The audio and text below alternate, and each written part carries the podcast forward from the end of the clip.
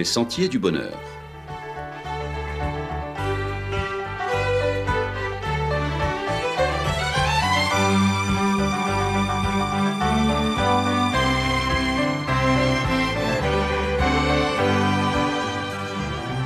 Une émission qui vous apporte un message d'espérance, de paix, de joie et de confiance. Chers amis auditeurs, bonjour. Pourquoi faut-il mettre de l'eau dans son vin ou pourquoi faut-il mettre de l'eau dans son rhum? Pour votre santé, l'alcool, c'est 2 verres par jour et pas tous les jours, est une formule qui résume les nouveaux repères de consommation d'alcool élaborés sous l'égide de Santé publique France, pub que l'on entend sur tous les médias en boucle. En effet, toute consommation d'alcool comporte des risques et ces nouveaux repères auraient pour vocation de les réduire. Près de 41 000 décès par an sont attribuables à l'alcool. Près d'1/4 des Français dépassent les repères de consommation d'alcool. Le film met en lumière le quotidien presque banal de Français de tous bords, dans des moments festifs, chez des amis ou au bar, ou bien sur la route, tous ayant un comportement normal. Pourtant, la voix off assène dès le début du film « Ceci est une publicité contre les ravages de l'alcool. Personne n'est ivre, ou même un peu saoul, personne ne se bagarre jusqu'à ce qu'un homme, se promenant, s'écroule dans les bras de sa femme et se réveille aux urgences. Au-delà de 2 verres par jour, vous augmentez vos risques d'hémorragie cérébrale, de cancer et d'hypertension. Pour votre santé, l'alcool, c'est maximum 2 verres par jour et pas tous les jours. » Ce qui n'est pas dit et qu'il faudrait dire sans embâge, c'est que l'alcool est dangereux pour la santé dès le premier verre quotidien. Il est à l'origine de nombreuses maladies, hémorragie cérébrale, cancer, hypertension, etc. et constitue l'une des premières causes de mortalité évitable avec, il faut le rappeler, près de 41 000 décès attribuables à l'alcool par an. Publicité intéressante car l'alcoolisme mondain est très ravageur, mais publicité qui, en réalité, ne fait que le minimum syndical pour ne fâcher personne. On se cache derrière les apparences et la culture à la française, ou la sacro-sainte tradition du petit punch à l'antillaise, mais l'addiction est bien présente et l'entourage autant que sa propre santé en pâtit. Voici la réaction d'un ancien alcoolique à l'écoute de cette pub. 2 verres par jour, mais pas tous les jours, mais ça veut rien dire. C'est une honte, cette prévention. 2 verres par jour, c'est scandaleux. À la limite, ne faites plus de prévention. Vous aidez personne, surtout pas les alcooliques. Et 2 verres par jour, on est alcoolique. Je suis pas pour l'interdiction de l'alcool, mais pour une bonne prévention. Là, c'est pas de la prévention, c'est de la vente. Ça va faire l'effet inverse. C'était la réaction d'un ancien alcoolique. En effet, même consommé en faible quantité, l'alcool a une influence sur le développement de nombreuses maladies. Cancer, maladies cardiovasculaires et digestives, maladies du système nerveux et troubles psychiques. L'alcool peut également être à l'origine de difficultés plus courantes, fatigue, tension artérielle trop élevée, troubles du sommeil, problèmes de mémoire ou de concentration. L'alcool augmente le risque de certains cancers, et ce à partir d'1 verre d'alcool par jour. Ce risque est le même, quelle que soit la boisson alcoolisée consommée. Vin, bière, apéritif, rhum ou alcool fort, c'est la molécule d'alcool, l'éthanol, qui est cancérigène. 7 cancers ont un lien avéré avec une consommation d'alcool dès 1 verre par jour. Cancer de la gorge et de la bouche, larynx, pharynx, cancer de l'œsophage, cancer du foie, cancer du côlon et du rectum, cancer du sein. La consommation associée d'alcool et de tabac, quant à elle, augmente encore plus les risques de cancer, comme par exemple ceux de la bouche et de la gorge. L'alcool augmente le risque de maladies cardiovasculaires.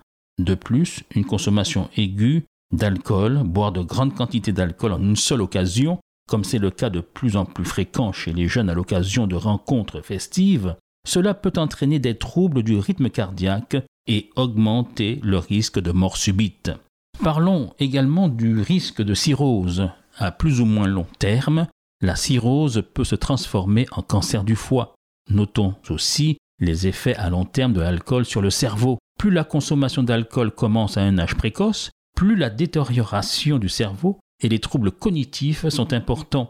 Il y a en effet un lien entre la consommation d'alcool et la santé mentale.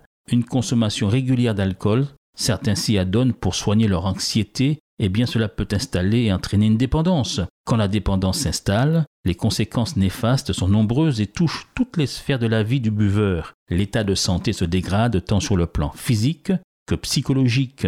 Les relations avec les proches sont perturbées et la vie professionnelle peut également être touchée. Voici pourquoi les Adventistes du Septième Jour ne se contentent pas seulement de la modération dans ce domaine, mais préconisent l'abstinence. Nous pouvons avancer ici les raisons suivantes. D'un point de vue physiologique, quand on dit que 1 verre, 2 verres peuvent être tolérés, c'est oublier que nous ne sommes pas égaux face à l'alcool.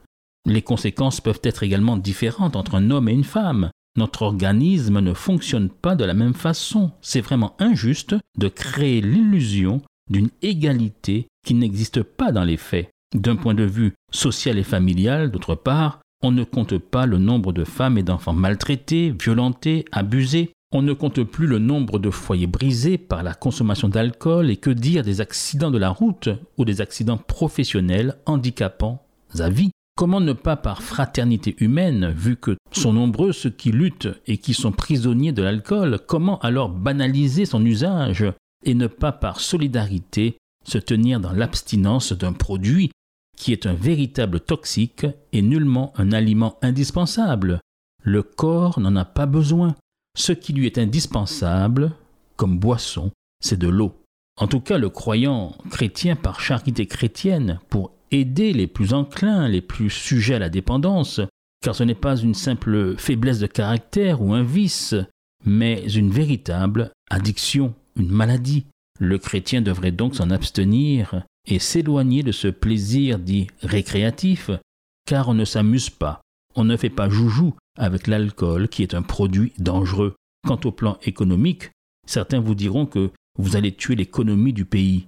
Quand on voit le déficit que cela engendre pour les finances publiques, on est loin du compte. Et pour les régions qui vivent de ces productions, il faudrait s'intéresser à créer de nouveaux modèles économiques véritablement productifs de bout en bout. Toute tradition n'est pas forcément bonne à perpétuer. Pensez donc que dans certaines régions viticoles de France, on mettait un peu de vin dans le biberon des enfants, soi-disant pour les rendre plus costauds. Devrait-on continuer ainsi ? On a aujourd'hui heureusement compris que ce n'est pas possible. Et nous, Antillais, qui réagissons et à bon droit contre les conséquences ravageuses trop actuelles de l'esclavage, ne voyons-nous pas tout le passif esclavagiste et colonial que représente ce produit toxique, symbole même de la plantation, qui furent de véritables camps de concentration à ciel ouvert, la formule est de Césaire, système qui entretenait il y a peu la dépendance, l'assujettissement, l'abêtissement, avec ses débits de la régie. Demandez-vous donc à qui, d'après vous, profitait cette industrie et cette économie. Il y a de quoi mettre de l'eau dans son vin ou dans son rhum. Sacrilège, direz-vous. Alors mettez ces breuvages carrément de côté et buvez tout simplement de l'eau. Voici des chiffres qui parlent d'eux-mêmes. D'après les études les plus fiables, le coût social annuel de l'alcool pour la société française est de 120 milliards d'euros. Le coût pour les finances publiques est de 4,9 milliards d'euros par an. Les soins qui doivent être prodigués à cause de l'alcool coûtent près de 8,5 milliards d'euros. Et les efforts de prévention ne sont malheureusement soutenus qu'à la hauteur de 283 millions d'euros. Donc, à vous de voir. Au plan spirituel, la Bible décourage pour les croyants la consommation d'alcool afin d'en éviter les atroces conséquences et afin de permettre aux croyants de garder sa lucidité spirituelle, lui permettant de pouvoir en toutes circonstances être capable de distinguer le bien du mal. Le livre des Proverbes déclare « Le vin est moqueur, les boissons fortes sont tumultueuses, quiconque en fait excès n'est pas sage. » L'alcool, par ailleurs dans la Bible, est interdit à tous ceux qui sont en responsabilité. Or, nous avons tous des responsabilités à notre niveau. Alors, si nous sommes des personnes responsables, nous ferons en sorte de garder notre lucidité en toutes circonstances. C'est ce que suggère le livre des Proverbes quand il déclare « Ce n'est point au roi de boire du vin, ni au prince de rechercher des liqueurs fortes, de peur qu'en buvant, il n'oublie la loi et ne méconnaisse les droits de tous les malheureux. » Il est aussi interdit dans la Bible à ceux qui se consacrent aux tâches spirituelles de consommer de l'alcool. Voyez ce qui est déclaré dans la Bible à propos de la naissance de Jean le Baptiste. « Il sera pour toi un sujet de joie et d'allégresse, et plusieurs se réjouiront de sa naissance, car il sera grand devant le Seigneur, il ne boira ni vin, ni liqueur enivrante, et il sera rempli de l'Esprit Saint dès le sein de sa mère. » Et l'apôtre Paul en Éphésiens chapitre 5 déclare « Ne vous énivrez pas de vin, c'est de la débauche, soyez au contraire remplis de l'Esprit. » Notre société se porterait bien mieux à tous égards si elle était conduite et composée de davantage d'adorateurs d'un Dieu qui libère l'homme de toute emprise, plutôt que de se soumettre et de se prosterner devant le dieu Bacchus, qui exige force et libation aux affreuses conséquences et aux bacchanales qui conduisent certains dans le canal. Qu'en pensez-vous? Alors que vous songez peut-être à mettre de l'eau dans votre vin ou à le remplacer tout simplement par un grand verre d'eau, et surtout ne me dites pas comme celui qui répondait à ceci, « L'eau bue éclate ». Et que vous ne buvez pas d'eau afin de ne pas rouiller, ou que l'eau est réservée uniquement pour amortir le feu, la déchirure par la crase, ce verre d'eau furtif destiné à écraser la brûlure de l'alcool d'un estomac en chiponctong, comme cela est dit dans le morceau bien connu, la Casa Lucie des Malavoie, décrivant ce malheureux, esclave du Rhum, qui malgré son triste sort, déclare « C'est là, c'est Adam et c'est les morts ». Mais comme aime à le dire avec humour le docteur Marc Canor en levant bien haut son verre lors de la tenue de ses séminaires de prévention de l'alcoolisme, moi aussi en vous disant à la semaine prochaine, chers amis auditeurs, je lève mon verre et je bois de l'eau à votre santé. Oui, bien.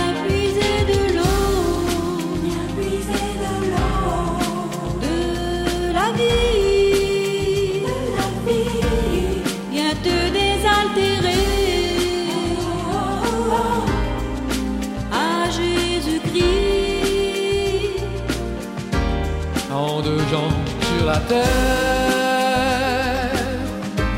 en soif de quelque chose, tellement soif de bonheur dans leur cœur.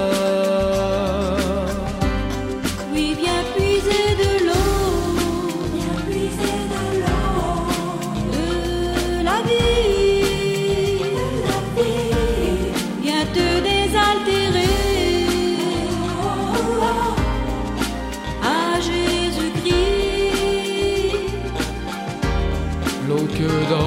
Seigneur, remplira tout ton cœur, et cette eau jaillira dans la vie éternelle.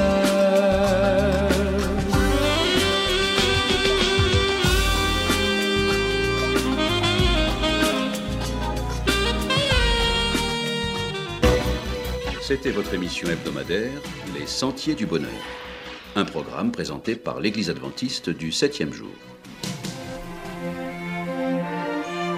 Aimeriez-vous lire le texte de la causerie d'aujourd'hui? Demandez-le. Il vous sera envoyé gracieusement.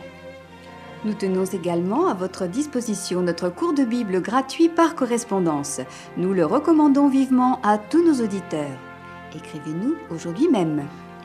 Voici notre adresse. Boîte postale 50 97 282, Le Lamentin, CEDEX 2. Nous nous réjouissons à la pensée de vous retrouver à l'écoute la semaine prochaine à la même heure. À bientôt.